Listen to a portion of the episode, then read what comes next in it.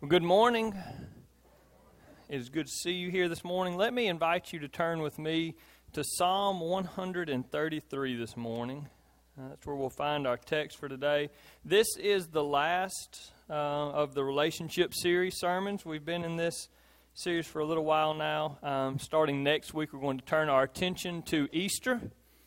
But uh, as we finish up this series today, I wanted us to look at, we kind of began, if you remember, way back a couple months ago, we, we began this series with a bit of an overarching text, right? We looked at the greatest commandment to love the Lord your God with all your heart, soul, mind, and strength. And we said that, that if we don't do that, if we don't get that right, then we'll never be able to love our neighbor as ourself, which is the second commandment that's like the great commandment. And so it was kind of an overarching text to help us see where we needed to be to do what all of this series, all the scripture we looked at would call us to do. Well, today we're going to look at Psalm 133, which is on the other end, just a summary that all of the work we've looked at, all the things that Scripture's called us to do as husbands and as wives and as parents and as co workers and as church members, as, as people that have been hurt and need to forgive, that all of this would lead to unity, that it would lead to harmony, and I want us to be reminded today of why that is a good thing. Why unity among God's people is a good thing. Why it's something we should be striving for. So, three things we'll see in this text today. The first one is why unity is needed. Why do we need that?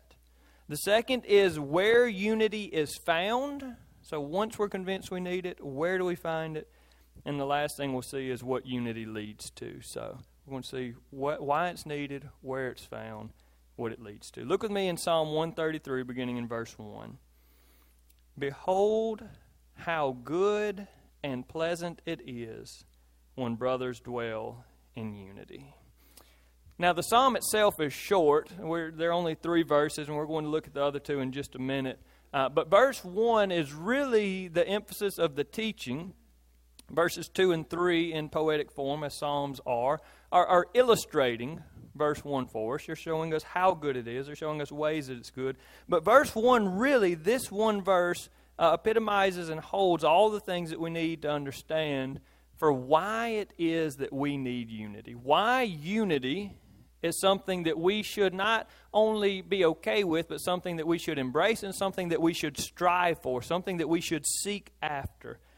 So, in and of itself, I just want to be clear what we're talking about when we talk about unity. We're talking about oneness.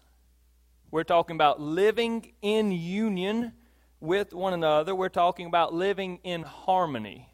So, the idea of, of if we're talking about the church, we're talking about being on the same page, having the same goals, having the same ideas and things that we're working towards in mind, being on the same page about that. In a family, you could find the same thing. And that's really the idea likely that we see here in verse 1 is David is saying how good and pleasant it is when brothers, literally, when family units are together and they're together on the same page, living in harmony. How good of a thing that is. Now, you have to remember David as the psalmist here. David is one that had seen amongst the covenant people disunity, right? He had dealt with the attacks of Saul. He had seen other things that would have brought disunity and dysfunction. He had seen the nation divided and coming back together. And so, so he's writing this psalm, this song about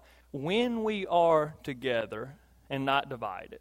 And when we are on the same page and when we are working towards the same goals, how good it is and how pleasant of a thing it is. Now, I think for those of you, those of us like David, that have been in families, that have been in churches, that have been part of groups where there was a good bit of disunity, we can really feel the embrace of this verse a little bit more. I think if you've ever been, if you've ever been part of a family where there were grudges that were being held.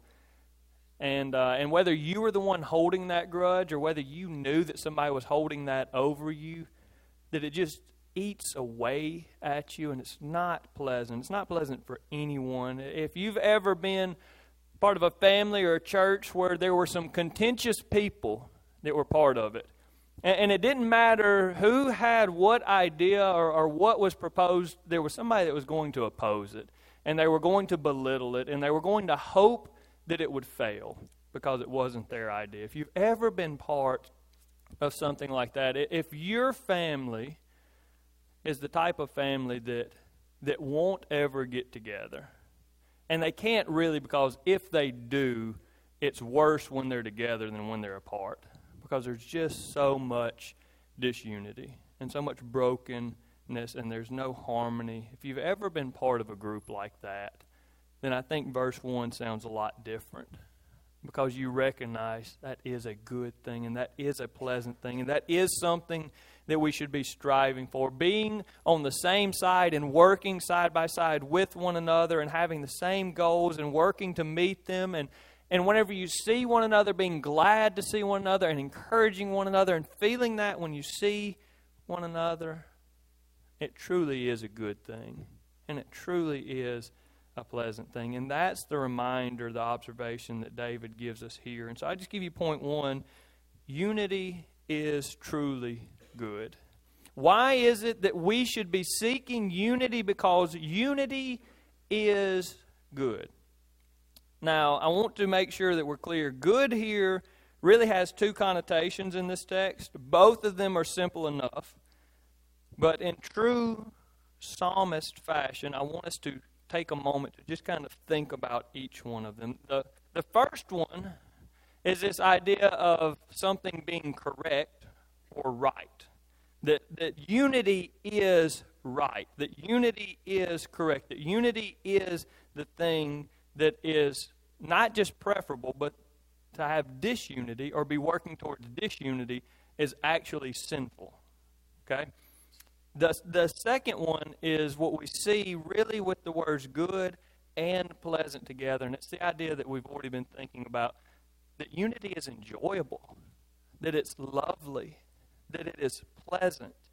And so, again, neither one of them are hard for us to understand, but, but if you've ever dealt with contentious people, then you know that to live in harmony, that to not have contentious people, to, to know that if you present an idea or if you have something that you say, what if we were to do this, that, that nobody's going to make fun of you, that nobody's going, going to belittle you, that nobody's going to see you as a rival where your idea is trying to be better than their idea and hoping that you will fail but that for us to be as a church on the same page. And I'm rooting for you, and you're rooting for me because we're all working for the glory of God and for the furtherance of the kingdom. That that's good, that that is pleasant, that that is enjoyable, that that is pleasing, and it's refreshing. And so that's one sense of this, right? He says, It is good, how good and pleasant it is. Not only that, but there's also the sense that we have to remember that Psalm 133 1 is not just a song that David wrote, it's not just a poem that David wrote, it's also the inspired Word of God. This is Scripture. And in this Scripture, we're being told to behold, to recognize, to think on the fact that unity, brothers dwelling in unity, is good. And so think of it in this sense. This is helpful for me. Another place that we see this same word used, this, this word for good, is in Genesis 1. Right? So you think back to Genesis 1, and it's the creation story, and there's light, and God declares that it's good. Right? And, and there the all of the vegetation and all the plants are made, and God sees them and He declares it is good. And then you see the animals and on and so on and so forth. And God sees these things, and He's not just making an observation. Oh, that I think that's a pretty good thing. No, He is declaring this is correct. This is how things should be. This is right. And that is the sense that we see here as well. That God is saying that unity is correct, that it is right. It is something that we should be working for because God says this is right. In the same sense that He tells us to tell the truth rather than to lie, He tells us to live for unity and not for disunity. This is pleasing and pleasant and enjoyable, but it's also what's correct. And God is the one that's declared this. And think about this, all the way over into Genesis 2:18, we see the first time that God declares that something is not good. You remember what it was?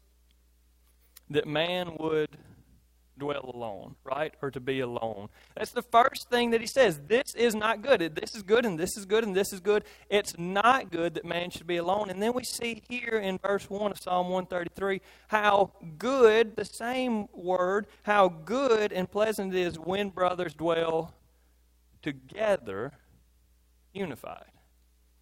And so we see this idea that unity is truly good in multiple senses. This is good. This is what we should desire. This is what we should work for. And so some of you may be convinced, I pray, all right, so unity is good. This is something we should be working for. This is something we should be working towards, striving for, putting effort into. But, Brother Zach, I'm not very good at it. I'm not very good at unity. I'm not very good at uh, being on the same page with others. I'm just kind of a contentious person. I'm just a I'm a prideful person, and I want things my way. Right? I'm a selfish person and I want to do them the way I want to do them and I don't want to have to deal with other people. I'm not really good with this whole unity thing. I'm more of a lone wolf. That's how I live life. How can I become a person that desires unity and works toward unity? Look at verses 2 and 3 with me. It says, speaking of unity, it's like the precious oil on the head running down on the beard on the beard of Aaron, running down on the collar of his robes. It's like the dew of Hermon, which falls on the mountains of Zion. For there the Lord has commanded the blessing, life forevermore. Now, to be honest with you, that sounds kind of strange, doesn't it? I know this is this is a song. This is written a long time ago. This is a different context, and part of this is lost in translation. Brother Zach, y'all to tell folks, Brother Zach got up in church Sunday morning. He said, Y'all, unity is good. It is so good. You know how good it is? It's like oil poured on your head, running down on your beard, down to your collar. And you said, Brother Zach, that's not good. That's not what I call good. You know how pleasant it is? It's like dew on Mount Hermon running down to Mount Zion. And you said, I can get on board with that because Mountain Dew is good. I heard amen there. That's not what David's talking about. Some of this is lost in translation. You see, the oil that he's talking about here, from all intents, appears to be what we would call anointing oil. This is the oil that was used whenever Aaron specifically became the first ever high priest of the people of Israel. When he became high priest, when God chose him to be the high priest, they took this oil and they anointed him or poured it on his head. That's what the word literally means. And they poured it on him and it ran down and it was so abundant and so excessive that it just continued to flow down and the beautiful part and the pleasing part and the good part of this is not the way that oil feels in your beard. The pleasant part is that God had chosen a mediator. God had chosen someone and said, This man will represent me to the people and the people to me, and he will bring sacrifices to me, and I will forgive your sins whenever Aaron serves as mediator. And this this time, when the oil was poured on, it said that's whenever this was sealed. This was a done deal. God had chosen him and set him to be the man that would do this, that he would be the mediator, the first high priest of the people. And, and where did that choosing come from? Where, who was the one that said to anoint Aaron? Who was the one that said that I will allow a man to serve as a mediator? It came from God, right? And, I see a reflection of this as we see that the oil, which is seen as being the sign of God choosing this man, was poured on his head and then it ran down to his beard and then down to his collars. And then we're going to see the same thing in verse 3 that the dew which comes as seen as coming from heaven, then runs down to Mount Hermon, then runs down to Mount Zion. And this idea, I believe that in a poetic way, that David is reminding us that this unity comes down from God to us. I don't know that that's exactly what David was working towards here, but I see this reflection in the text. So let me give you a couple of New Testament texts that I pray if you're not convinced that the place that unity comes from is from God, from the oil and from the dew, let me show you some texts I think will be convincing. The first one is Ephesians chapter 4, verses 1 through 6. It says, I, therefore, a prisoner for the Lord, urge you to walk in a manner worthy of the calling to which you have been called, with all humility and gentleness, with patience bearing with one another in love. Listen to verse 3 carefully. Eager to maintain the unity of the Spirit in the bond of peace. There is one body and one Spirit, just as you were called to the one hope that belongs to your call. One Lord, one faith, one baptism, one God and Father of all, who is over all and through all and in all. So, where, what type of unity does Paul refer to unity as here? It is the unity of the Spirit, capital S Spirit. This is unity that comes from the Holy Spirit when we become Christians, when we place our faith in Jesus Christ, we receive the Holy Spirit, and the Holy Spirit reminds us and shows us that we are all part of the same family, that we are unified, that we have one Lord. You look different than I do, and you come from different places than I do, and you drive different cars than I do, and you have different occupations than I have, but we have this in common that we all have the same Lord and we have the same faith and we've been baptized into the same family, right? And there's my God is your God and my Father is your Father. And the reminder here is that is where unity comes from. Right? Even though there is diversity in the church, there is unity. Now, I'm not saying that you all have to like the same music that I do. You probably don't. I'm not saying that y'all all need to quit eating mayonnaise, but you do right? We don't all have to agree on everything, but the unity of the Spirit is the reminder and the recognizing that the first thing is first, that Christ is Lord, and that we're supposed to be serving Him all the time. It doesn't matter what color you are, it doesn't matter what language you speak, it doesn't matter to me if you are Presbyterian or Pentecostal or Methodist. If you can agree with me on that, we can work together. Because the first thing's first unity of the Spirit. It's where it comes from.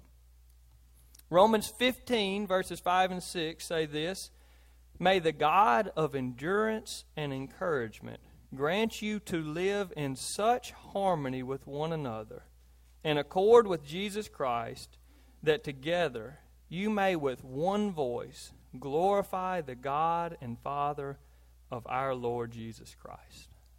Those are beautiful verses. But where does the harmony that allows us to, with one voice, glorify our God, our Father, the Lord Jesus Christ? He said, May the God of endurance and encouragement grant it to us. Where does that sort of unity come from? That we would have the same voice and be saying the same thing. It comes from God. One more text John 17, 20 and 21. Jesus is praying, and he says, I do not ask for these only, but also for all those who will believe in me through their word, that they may all be one. There's unity just as you, Father, are in me and I in you, that they also may be in us, so that the world may believe that you have sent me. Right? Jesus prayed that all Christians would be one, united in union, living in harmony. And how does that come about? He said, Father, just like you are in me and I am in you, we are one. May they all be in you, and then they will be together as well what we see here in John 17. So, brothers and sisters, if you are looking for unity, this is what I want you to understand. If you are a contentious person, if you are a prideful person, if you are a selfish person, if you find yourself opposing other people and you don't even know why you're doing it, if you're the type of person that's spreading gossip and it's causing disunity, if you are any of these things and you recognize it and you know you need to change it and you say, I don't know how to change, this is what I'd say draw closer to the Lord. Walk closer to Him. Stop what you're doing and spend some time praying. Stop what you're doing and spend some time reading Scripture about unity, about how good it is, about how important it is.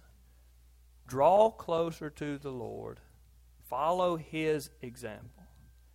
You cannot do this on your own. You cannot be a unified person. You can't be the type of person that sets aside differences and focus on what's most important without the power of the Holy Spirit. So if you're having trouble doing it, then stop trying to do it on your own and ask the Lord to help you do it. All right, one last thing. So we've seen that unity is good and why we should be striving for it, and we've seen uh, that unity comes from God, so we know where to find it. I want you to see the last thing, and this is this is beautiful to me. Back in Psalm 133, I want you to see this. I'll give you the last point, and then we'll look at it. Point three: unity is life giving. And I truly believe that. Listen to verse 3 again. It's talking about unity.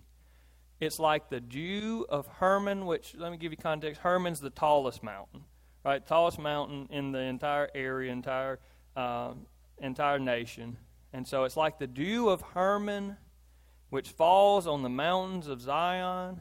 For there the Lord has commanded the blessing, life forevermore. So, so in this, right, they live in a very arid climate. It's very desert-like, and so the dew I've never been over there to check, but the dew is said by many scholars to be so thick that in the morning, in some places, it's almost like a rain is falling. Right? And where the dew falls, it is literally life giving. Plants are able to grow where the dew falls. In the areas that it does not fall, plants are not able to grow. And so the dew of Hermon, which is the highest mountain, and it would even have snow caps at some times of the year that that the precipitation that falls from heaven on Hermon would be the greatest of any in the nation, but then it would trickle down from there to other smaller mountains. And so the, the initial picture here, verse 3, I think, is this that where the dew falls, where this, this precipitation comes from heaven, there is life. And where it doesn't come, there is no life.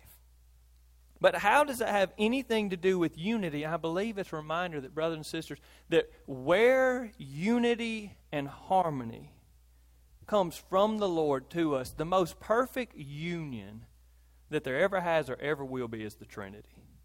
Right? God the Father, God the Son, the Holy Spirit. They are one they are three and they are one. We can't even, they're so united that we cannot even understand it well. Our, our brains cannot comprehend it. And when the unity of God comes down to His people, where it falls like this dew, it gives life. Because for us to live together and to enjoy one another, for us to be encouraged by one another, for us to be on the same page in sharing the gospel and in doing the work of evangelism and doing the work of discipleship, it's life giving. Where the unity of God comes down, it's life giving. Uh, Calvin, in his commentary on Psalms, which are really, really well written, I think he did a great job. He interpreted this text, which we recognize is difficult to do sometimes, these uh, these Old Testament wisdom passages, he interpreted it with another text, which I know I love to do. And in 2 Corinthians 13 11, he pointed us to this. Paul said, Finally, brothers, rejoice, aim for restoration, comfort one another, agree with one another, live in peace, and the God of love and peace will be with you. He said, How do we understand this idea that unity is life giving? He said, You understand it this way that where there is unity among God's people, God is there. And where God is, there is unity among God's people. So we can recognize that if we are living together, all of us, if we're living together in unity, that it's a reminder that God is with us. And where God is, there is life, brothers and sisters. The last thing that I would remind you about unity is that unity is so important that Jesus came and died to make it available. Right? We, we recognize that, that He came as God, left heaven, and came to earth, lived a perfect life, and died a perfect death. We're about to start the Easter season as we think about this sacrifice of Christ in our place. It was to bring us unity between us and God, right? To, to bring harmony where the relationship was broken. Our relationship with God was broken because we've sinned. And it was so important, so valuable that we be able to be reconciled to God, to have that relationship fixed, to have the sin that separated us from Him removed, that Jesus came and died in our place. But when He died in our place, and when we accept Him as Savior and Lord, it doesn't just fix our relationship with God, but allows us to have a united relationship with one another, which is what we've already talked about, right? Whenever I'm in the Lord and you're in the Lord, we're working together. We're on the same page. I talk about this in premarital counseling all the time. Grace has heard it just a few weeks ago. That if a husband, if his main goal in life is to glorify Jesus Christ, and if a wife's main goal in life is to glorify Jesus Christ, then they're on the same page and they're working towards the same thing. Brothers and sisters, it's the same in the church. If the first thing's first, then it's first for all of us. And we're working on the same page and we're working towards the same goal. So I ask you this this morning are you a love, unity, and harmony type of person? Are you the type of person that kind of enjoys to see a little bit of contention between some other folks? Kind of enjoys, and I know we joke about this sometimes, but really enjoy stirring the pot a little bit, spreading a little bit of gossip, seeing two folks not getting along well. You enjoy that? Because what we're reminded this morning is if so, that's a sinful desire. Right? That pleasure, the pleasure in seeing other people bickering and being mad at one another, that's a sinful pleasure. And we have to kill that. We have to be rid of that. What's good and correct and what should be pleasant is to see people loving one another and living with one another and working towards the same goal and being united in the Spirit. This morning, if that's you, and you're the type of person that needs to repent of that, I pray you would do that. In just a moment, to have a time of response. And maybe instead of singing today, you just need to pray and ask the Lord to forgive you of that and to help you to draw closer to Him and be more desirous of unity and harmony. But also, if you're here this morning and you're the type of person and you do, you do love union, and you do love living in this pleasant, good way with other people in harmony, recognize that that's not just because you're better than everybody else, but that's because God has brought that into your life. God has made you the type of person that loves that, and thank Him for it. Glorify Him for bringing the unity of the Trinity down to us, the life giving unity that we have. I'm going to invite you to stand this morning. We're going to have a hymn of response. And this morning, if you need to pray where you are, do that. If you would love for me to pray with you, I would love to do that. Maybe you're here this morning and you've been part of churches before that were very contentious. I'm not going to tell you that there's never any contention at Mount Zion because I don't like to lie. I'm not going to tell you that we're perfect. But I can tell you this, brothers and sisters, we work hard to make the first thing first. And if you've never been a part of a church like that and you're interested in Mount Zion, come and see me. I would love to talk to you about the process of becoming a member at Mount Zion. But whatever it is that the Lord's calling you to do, you respond to Him as Brother Shane leads us in the hymn of invitation.